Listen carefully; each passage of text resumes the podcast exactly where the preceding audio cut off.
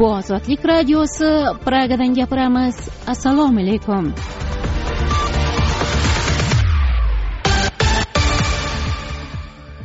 Mikrofon oldida men mehribon bugun dasturimizda. Xo'jaylida terimchilarni paxtaga olib ketayotgan damas avariyaga uchradi. O'n to'qqiz yashar yigit halok bo'ldi. Qo'qon shahridagi yigirmaga yaqin maktabda ro'molli o'quvchilar va ularning ota onalari ro'yxati tuzilib mahallaga topshirildi. Aqsh namoyandalar palatasi spikeri trampga impichment e'lon qilish uchun surishtiruv o'tkazishni buyurdi. Tafsilotlar uchun to'lqinlarimizda qoling.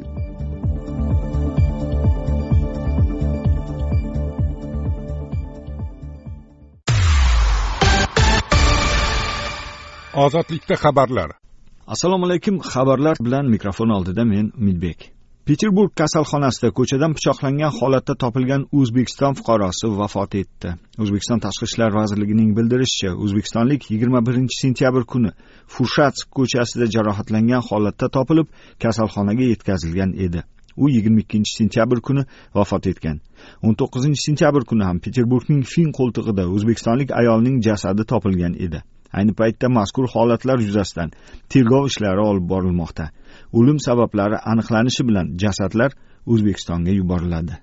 Pokiston sharqida yuz bergan besh o'ndan sakkiz ball kuchlanishdagi zilzila oqibatida kamida yigirma ikki kishi halok bo'ldi va uch yuzdan ko'proq odam jarohatlandi. Aqsh geologiya xizmatining bildirishicha zilzila epimarkazi kashmirning pokiston nazorat qiluvchi qismidagi mirpur shahri atrofida bo'lgan. Kashmir axborot vaziri mushtaf minhas zilzila oqibatida halok bo'lgan odamlarni asosan tomlar va devorlar bosib qolganini aytdi. Ayni paytda zilzila hududida jabrlanganlarga chodirlar oziq ovqat mahsulotlari va tirikchilik uchun zarur bo'lgan boshqa buyumlar tarqatilmoqda. O'zbekistonda birinchi oktyabrdan boshlab bankomatlardan naqd xorijiy valyuta berish to'xtatiladi. Mahalliy nashrlarning markaziy bankka tayanib xabar berishicha jinoiy yo'l bilan qo'lga kiritilgan daromadlarni legallashtirishga qarshi kurash doirasida mana shunday qaror qabul qilingan. Aytilishicha markaziy bank barcha banklarga bankomatlarning dasturiy ta'minotlarini qayta sozlash bo'yicha ko'rsatma bergan. Xabarda aytilishicha bankomatlardan birinchi oktyabrdan faqat milliy valyutada naqd pul yechib olish mumkin bo'ladi. Naqd xorijiy valyutani banklar qoshidagi ayirboshlash shoxobchalarida yoki bank kassalari orqali pasportlarni ko'rsatgan holda olsa bo'ladi. Aqsh prezidenti donald tramp yigirma to'rtinchi sentyabr kuni bmt bosh assambleyasida so'zlagan nutqida globallashuvni tanqid qildi. Kelajak globalistlarga emas balki vatanparvarlarga tegishli dedi tramp u o'z fuqarolari to'g'risida qayg'ura oladigan kuchli davlatlar tinchlik poydevori ekanini urg'uladi. O'z ma'muriyatining savdo siyosatini jumladan xitoy mahsulotlariga boj solig'i solinishini to'g'ri deb hisoblashini bildirgan tramp xitoyning iqtisodiy siyosatini tanqid qildi. Tramp shuningdek xitoyni iqtisodiy josuslikda aybladi. Tramp nutqi davomida eronni ham tilga oldi. U tehron siyosatini tinchliksevar mamlakatlar uchun asosiy tahdid deb baholadi. Tramp eronni terrorchilikni moliyalashtirayotganlikda ommaviy qirg'in qurollarini yaratayotganlikda hamda isroil xavfsizligiga tahdid solayotganlikda aybladi. O'zbekiston hukumati yo'l bo'yi va turistik infratuzilmani yanada rivojlantirish chora tadbirlari to'g'risida qaror qabul qildi. Bu haqda xabar qilgan adliya vazirligiga ko'ra qarorga binoan ikki ming yigirmanchi yil birinchi martdan boshlab jamoat maqsadlariga mo'ljallangan kechayu kunduz ishlaydigan sanitariya gigiyena shoxobchalari bilan jihozlanmagan avtomobillarga gaz to'ldirish kompressor stansiyalari gaz va yonilg'i quyish stansiyalarining ishlashiga yo'l qo'yilmaydi. Armaniston sobiq ichki ishlar vaziri ayk aruchunyan yerevandan qirq besh kilometr uzoqlikdagi qishloqda boshidan o'qotar quroldan olgan jarohati tufayli o'lgan holda topildi. Bu haqda xabar qilgan ozodlik radiosining arman xizmati radio azatuchunga ko'ra aruchunyan bir ming to'qqiz yuz to'qson to'qqizinchi yildan ikki ming uchinchi yilga qadar ichki ishlar vaziri bo'lgan. ikki ming uchinchi ikki ming sakkizinchi yillarda esa mamlakat politsiyasiga boshchilik qilgan. Ikki ming sakkizinchi yil martida yerevanda prezident saylovi natijalariga qarshi chiqqan namoyishchilarning tarqatilishi vaqtida o'n kishi halok bo'lgan. Ish bo'yicha ayblanuvchilardan biri mamlakat sobiq prezidenti robert kacharyandir sobiq ichki ishlar vazirining o'limi yuzasidan jinoyat kodeksining o'z joniga qasd qilishga olib borish moddasi bo'yicha jinoyat ishi qo'zg'atildi.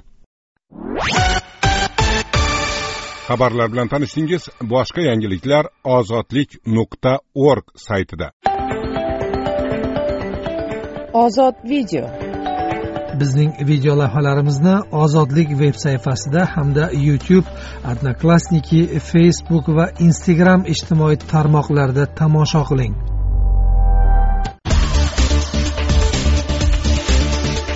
Ozodlik radiosi. Hodisa qoraqalpog'istonning xo'jayli tumanida terimchilarni paxtaga olib ketayotgan damas avariyaga uchradi. o'n to'qqiz yashar yigit halok bo'ldi. Tafsilotlar bilan hurmat bobojon. Qoraqalpog'istonning xo'jayli tumanida terimchilarni paxta dalasiga olib ketayotgan damas avtomashinasi cobalt avtomobili bilan to'qnashib avariyaga uchradi.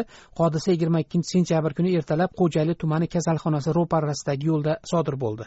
Xo'jayli tumani ichki ishlar bo'limi navbatchisi avariyada bir kishi o'n to'qqiz yashar yigit o'lganini damas va cobalt mashinalari ichida bo'lgan o'nga yaqin odam jarohatlanganini ozodlikka tasdiqladi. Guvohlarning ozodlikka aytishicha damas avtomobili ichida bo'lgan terimchilardan biri halok bo'lgan qolganlar shu jumladan cobalt mashinasi ichida bo'lgan haydovchi va sherigi turli darajadagi tan jarohatlari bilan kasalxonaga yotqizilgan. Damas ichida bo'lgan bir odam o'ldi yana ikki odam og'ir ahvolda reanimatsiyada yotibdi. Kobalt mashinasining ichida bo'lganlar ham qattiq jarohatlandi. Damasdagilar paxtaga ketayotgan bo'lishgan avariyaga uchraganlardan biri menga qarindosh bo'ladi. Hozir kasalxonada yotibdi shu menga aytib berdi buni dedi ismi ochiqlanmasligini istagan xo'jaylilik yigit. Suhbatdoshga ko'ra terimchilar hech qayerda ishlamaydigan odamlar bo'lgan. Xo'jaylida hokimiyatning oldidagi gimnaziyaning yonida to'planib terimchilarni xo'jaliklarga bo'lishgan. Bularni nayman fermer xo'jaligiga paxta terishga jo'natishgan. Hozir kilosi sakkiz yuz so'mdan beryapti bular pul ishlaymiz deb damasda yo'lga chiqishgan va yo'lda kasalxonaning ro'parasida avariyaga uchrashgan dedi xo'jaylilik yigit. Xo'jayli tumani ichki ishlar bo'limi navbatchisi avariyada bir odam o'lgani damas va kobalt mashinalari ichida bo'lgan o'nga yaqin odam jarohatlanganini ozodlikka tasdiqladi. Lekin ichki ishlar bo'limi navbatchisi avariyaga uchragan damas mashinasi ichida terimchilar bo'lganini tasdiqlay olmasligini aytdi. Ikki minginchi yilda tug'ilgan yigit o'lgan qolgani jarohatlanib больницаga yotqizildi. Ular paxta terishga ketayotgan bo'lganmi yoki boshqa joygami buni bilmaymiz. Damas haydovchisi odam tashish bilan shug'ullanar ekan lekin odam tashishga litsenziyasi bo'lmagan. Hozir bu bo'yicha dastlabki surishtiruv ketyapti dedi ichki ishlar bo'limi xodimi. Xo'jayli tumani kasalxonasi vrachi ozodlik savollariga javoban avariyaga uchragan odamlarga zudlik bilan shoshilinch tibbiy yordam ko'rsatilgani ularning ahvoli yaxshi ekanini aytdi. Ozodlik xo'jaylida avariyaga uchragan kasalxonaga tushganlarning o'zlari bilan bog'lana olmadi. O'zbekistonda har yili paxta mavsumi payti paxtaga majburan jalb qilingan ishchilar bilan turli baxtsiz hodisalar ro'y bergani kuzatiladi. O'tgan yili buxoroning kogon tumanida terimchilarni paxtaga olib ketayotgan isuzu avtobusida gaz balloni portlashi oqibatida besh kishi halok bo'lgan va yana yigirma bir odam turli darajada jarohatlar olgan edi. Ayrim viloyatlarda esa damas haydovchilari paxta terimiga odam tashishga majburlanadi. Andijon militsiyasi haydovchilarni paxta terish yoki hasharchilarni tashishga majburlagani haqida ozodlik o'tgan yili xabar bergan edi. Xo'jaylida terimchilarni olib ketayotgan damas avtomashinasining avariyaga uchrashi esa ikki ming o'n to'qqizinchi yilgi paxta mavsumida ozodlikka ma'lum bo'lgan ilk fojiadir.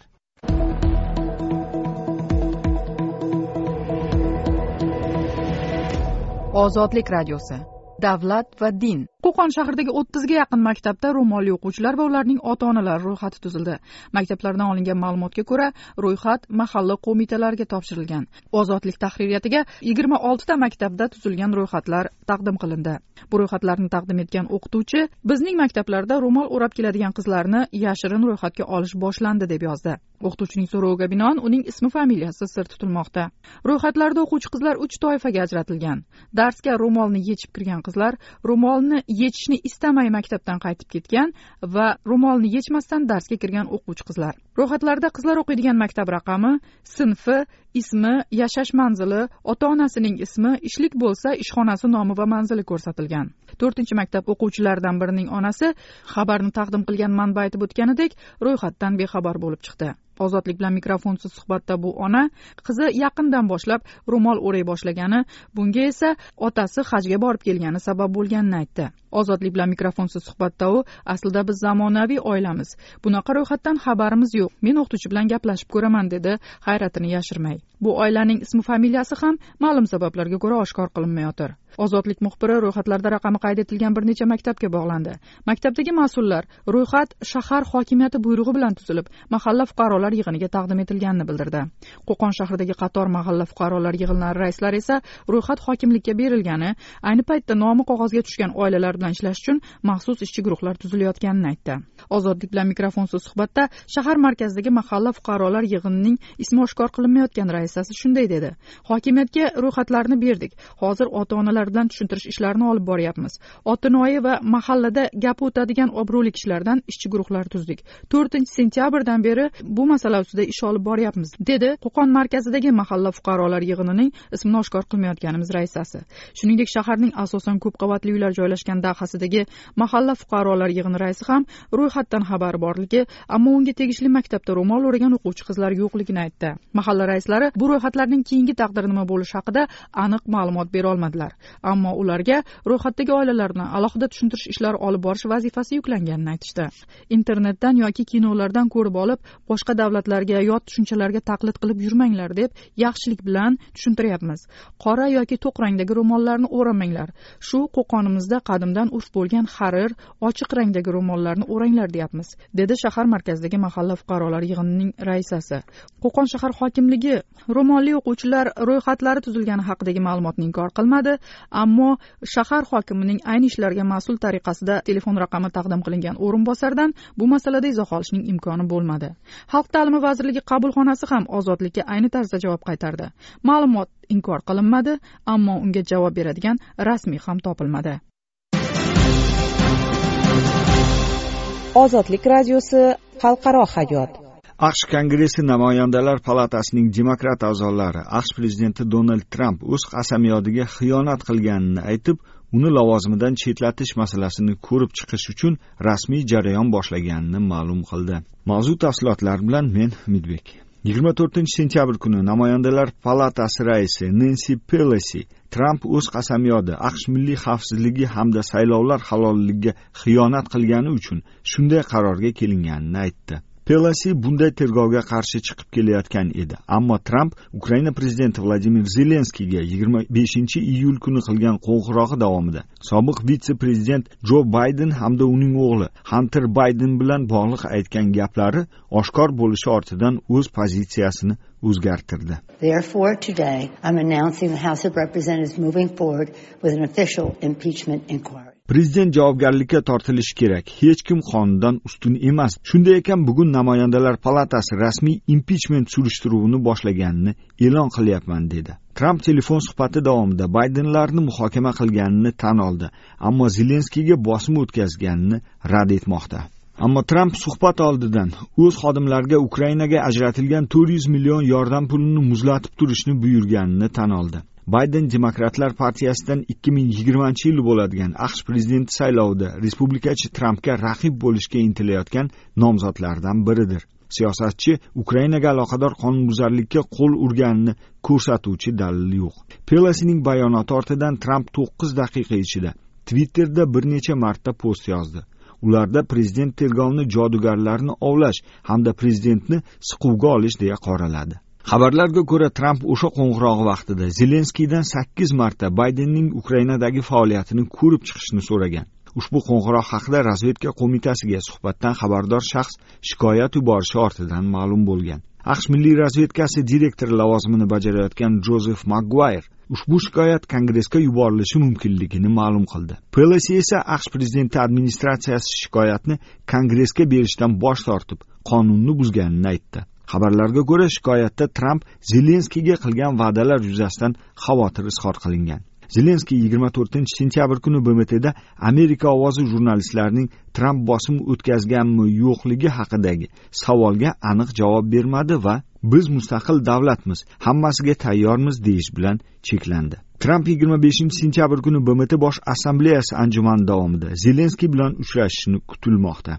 Namoyandalar palatasidagi respublikachilar yetakchisi kevin makkarti pelosi qarorini qo'llamasligini aytdi. Aqsh konstitutsiyasiga binoan prezident xoinlik poraxo'rlik yoki boshqa jiddiy jinoyat va axloqbuzarliklar uchun lavozimdan chetlatilishi mumkin. bir ming to'qqiz yuz oltmish sakkizinchi yilda endryu jonson bir ming to'qqiz yuz to'qson sakkizinchi yilda bill klinton impichment jarayoniga yo'liqqan ammo ularni senat oqlagan. Bir ming to'qqiz yuz yetmish to'rtinchi yilda namoyandalar palatasi richard niksonga qarshi impichmentni ma'qullagan va jarayon yo'lga qo'yilishidan oldin prezident iste'foga chiqqan. Tramp aybdor deb topilishi va ishdan olinishi ehtimoli oz chunki hozir senat boshqaruvi respublikachilar qo'lidadir. Tramp yigirma to'rtinchi sentyabr kuni zelenskiy bilan o'tkazgan suhbatining to'liq bayoni e'lon qilinishini aytdi. Ozodlikni tinglayapsiz dasturimiz davomida. O'n ikki kilo geroin o'zbek qozoq chegarasidan bemalol o'tgani ortidan chegarada yana uzundan uzun navbat paydo bo'ldi. Adolat so'rab donald trampga maktub yozgan sobiq ichki ishlar bo'limi boshlig'i bilan bmt vakili uchrashdi. Moskvada politsiya taqibidan qochgan o'zbek restavratorlari ikkinchi qavatdan sakrab deli sindi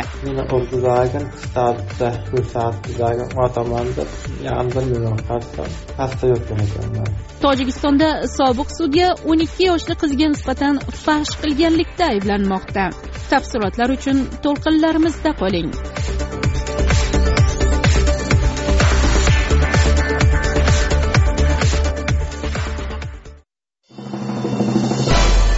ozodlik radiosi ijtimoiy hayot o'n ikki kilogramm geroin o'zbek qozoq chegarasidan bemalol o'tgani ortidan chegarada yana uzundan uzun navbatlar paydo bo'ldi. Mikrofon oldida zamira shukur. Yigirma beshinchi sentyabr kuni ozodlikka yuborilgan surat va videolarda g'isht ko'prik jipak yo'li postida o'zbekistonga kirish uchun yuzlab metrga cho'zilgan mashinalar karvoni paydo bo'lgani ko'riladi. Ozodlikka bu surat va videolarni yuborgan haydovchilar o'zlarining ikki sutkadan beri o'zbekistonga kira olmayotganini bildirdi. Chernyayevkada navbat siljimayapti o'zbek bojxonachilari o'tkazmayapti. Biror rasmiy chiqib odamlarga tushuntirish ham bermayapti. Shofyorlar yig'ilib bojxona qo'mitasiga telefon qildik. Ular bizga o'rganib ko'rib o'zimiz qaytib chiqamiz deyishdi. Ammo hech kim qaytib telefon ham qilmadi izoh ham bermadi. Postda turganlar odamlar bilan umuman gaplashmayapti. Yuk va yengil mashinalar baravariga o'tkazilmayapti deydi. Chegaradan o'tishda muammoga uchramaslik uchun shaxsini ochiqlamagan haydovchilardan biri. Navbat kutayotgan haydovchilardan yana birining aytishicha o'zbek qozoq chegarasidagi bu tiqin o'tgan juma kuni rossiyaga ketayotgan uchta tojikistonlik yosh yigit mashinasidan narkotik moddalar topilgani bilan bog'liq. Qozog'iston milliy xavfsizlik qo'mitasi chegara xizmati rasmiysi o'zbekiston bilan chegarada paydo bo'lgan tiqinlarga aloqasi yo'qligini bildirdi. Ayni paytda mazkur idora matbuot xizmati mutasaddisi ozodlik bilan suhbatda katta partiya narkotiklarning qo'lga olinganini tasdiqladi. Yigirmanchi sentyabr kuni jebek yo'li postida bizning bojxonachilarimiz tojikiston fuqarolariga tegishli avtomashinaga bekitilgan o'n ikki kilogramm geroinni qo'lga tushirdi. Tergov siri bois sizga qo'lga olingan tojikistonliklar shaxsini ochiqlay olmayman. Ular bu geroin bilan o'zbekiston hududidan o'tib qozog'istonga kirganda linda laqabli maxsus iskovich itimiz taynikda narkotik borligini aniqladi. Chegarada paydo bo'lgan tiqinning bu voqeaga bevosita aloqasi bor yo'qligini sizga aniq ayta olmayman dedi qozog'iston chegara xizmati rasmiysi. Qozoq chegarachilari namoyandasiga ko'ra g'isht ko'prik jibek yo'li posti o'zbekiston va qozog'iston davlat chegarasining eng katta va texnik jihatdan eng yaxshi jihozlangan o'tish punkti hisoblanadi. Bu yerda narkotiklarni aniqlash uchun texnik imkoniyatlar shuningdek maxsus o'rgatilgan itlar bor. Ammo biz o'n ikki kilogramm geroinning qanday qilib qo'shni davlat bojxonachilaridan o'tgani haqida sharh bera olmaymiz dedi ozodlik suhbatlashgan qozog'iston rasmiysi. Hozircha g'isht ko'prik chegara bojxona postidan qozog'istonga o'tgan o'n ikki kilogramm geroinning o'zbekiston hududiga qanday kirgani haqida ma'lumot yo'q. O'zbekiston davlat bojxona qo'mitasi ozodlikning bu voqea yuzasidan yo'llagan murojaatiga hozircha javob qaytarmadi. Joriy yil yanvarida g'isht ko'prik chegara bojxona posti modernizatsiya va rekonstruksiya qilinib o'zbek rasmiylari bayonotiga ko'ra bir kunda qirq ming nafar kishi harakatlanishi uchun imkoniyat yuzaga kelgan edi. O'zbekiston tomoni keltirgan rasmiy raqamlarga ko'ra ikki ming o'n sakkizinchi yilda ayni chegara bojxona postidan o'n million bir yuz sakson uch mingdan ortiq odam bir yuz bir mingdan ortiq transport vositasi o'tgan. Ozodlik radiosi. O'zbekiston inson huquqlari.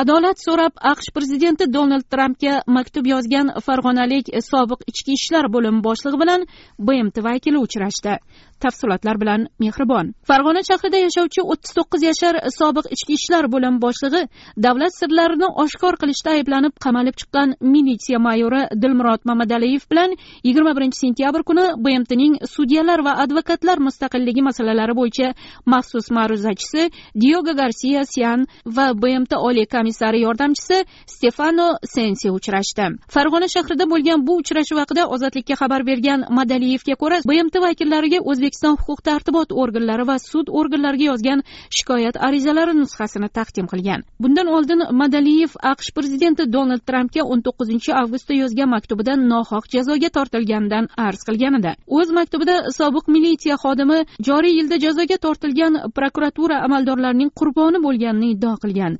Madaliyev aqsh prezidentidan o'zi ustidan chiqarilgan sud hukmi bekor qilinib nomi oqlanishiga ta'sir ko'rsatishni so'ragan edi. Bu maktubidan keyin madaliyev o'zbekiston oliy sud raisi tarafidan qabul qilinib ishi qayta ko'rilishi borasida ma'lumotga ega bo'lgandi. Dilmurod madaliyev aqsh prezidentiga maktub yozishdan oldin o'zbekiston huquq tartibot organlari va sud organlariga uch yuz marta qilgan murojaatiga javob ololmaganini ammo trampga xat yozganidan keyin o'z arizasiga e'tibor paydo bo'lganini ozodlik bilan yigirma beshinchi sentyabr kungi suhbatda ta'kidladi. ikki ming o'n birinchi yil boshida farg'ona shahar ichki ishlar bo'limi boshlig'i lavozimiga tayinlangan madaliyev ayni yilning may oyida jinoyat kodeksining bir yuz oltmish ikkinchi moddasi ya'ni davlat sirlarini oshkor qilish moddasida nazarda tutilgan jinoyatni sodir etganlikda ayblanib hibsga olingan va sud hukmi bilan sakkiz yilga ozodlikdan mahrum qilingandi. Madaliyev shu muddatdan olti yilini o'tab ozodlikka chiqdi.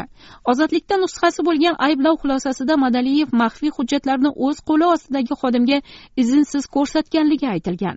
Bu hujjatlarda qanday maxfiy ma'lumot borligi ayblov hujjatida keltirilmagan.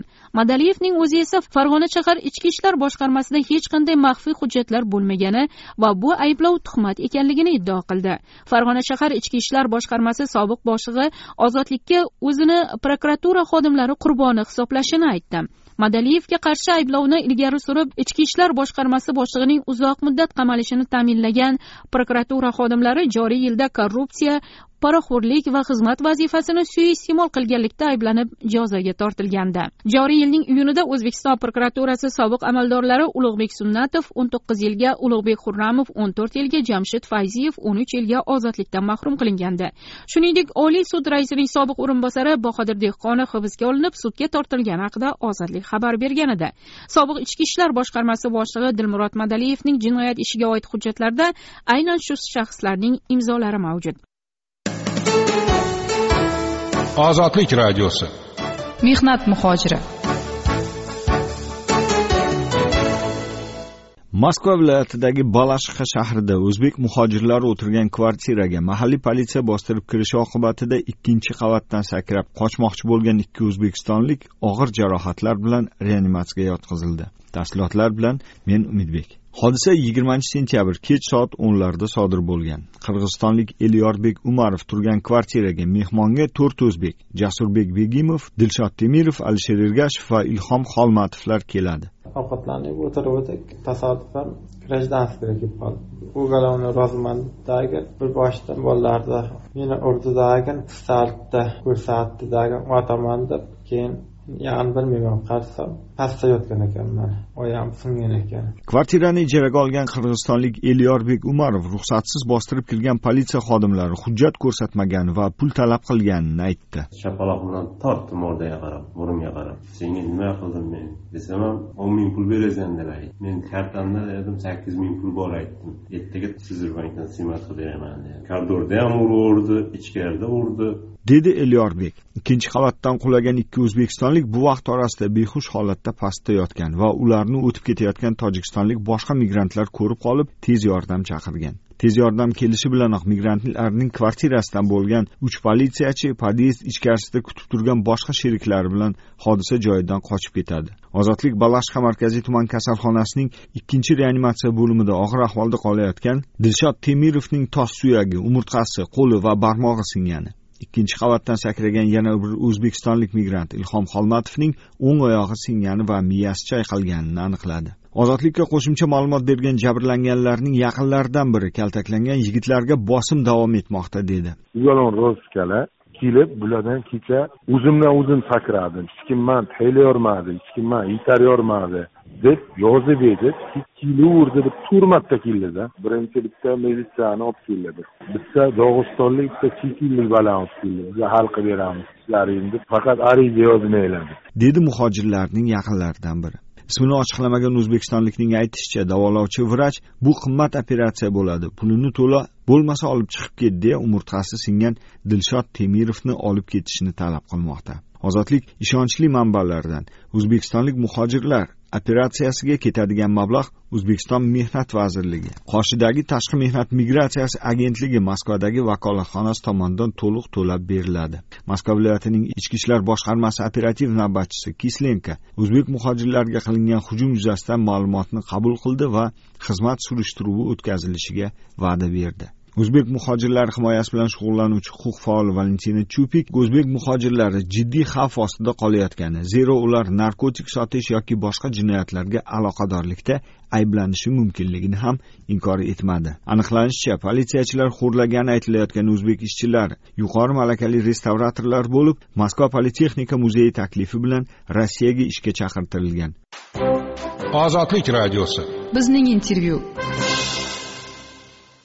toshkent shahrining olmazor tumani prokuraturasi ayni tuman hokimi muovini abdurasul vahobovning kunuz jurnalistlariga tajovuz qilgani bo'yicha tergovga qadar tekshiruv harakatlari nihoyasiga yetkazilgani va e, a. Vahobovning harakatlarida jinoyat alomatlari yo'qligi sababli jinoyat protsessual kodeksining sakson uchinchi moddasi ikkinchi bandiga asosan jinoyat ishi qo'zg'atishni rad etish to'g'risida qaror qabul qilinganini bildirdi.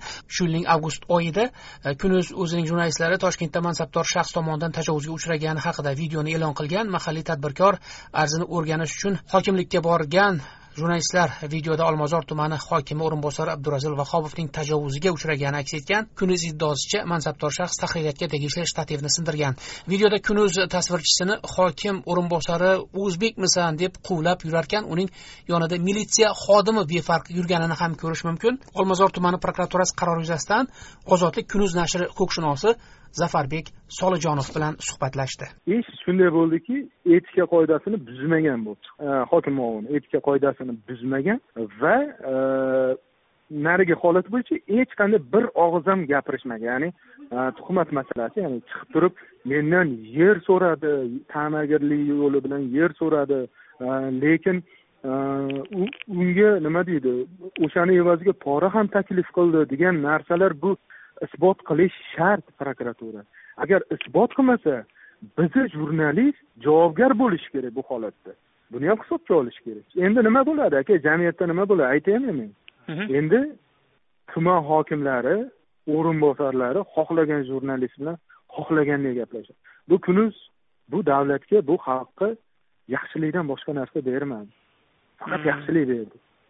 Faqat yaxshilik berdi. Yaxshilikdan boshqa narsa bermadik biz biz byudjet tashkiloti bo'lmasak o'zimiz topgan reklama orqali bir daromad qilsak bosh birovga ziyonimiz bo'lmasa doim e, nimani xolis o'rgangan bo'lsak tем более o'shanda biz o'zimizni ishimiz bilan bormadik yana bitta tadbirkor ya'ni prezident qo'llayib turgan bir tadbirkor masalasi bo'yicha borgan bo'lsak bizda nima ayb aka? Jurnalistimiz nimaga quviydi?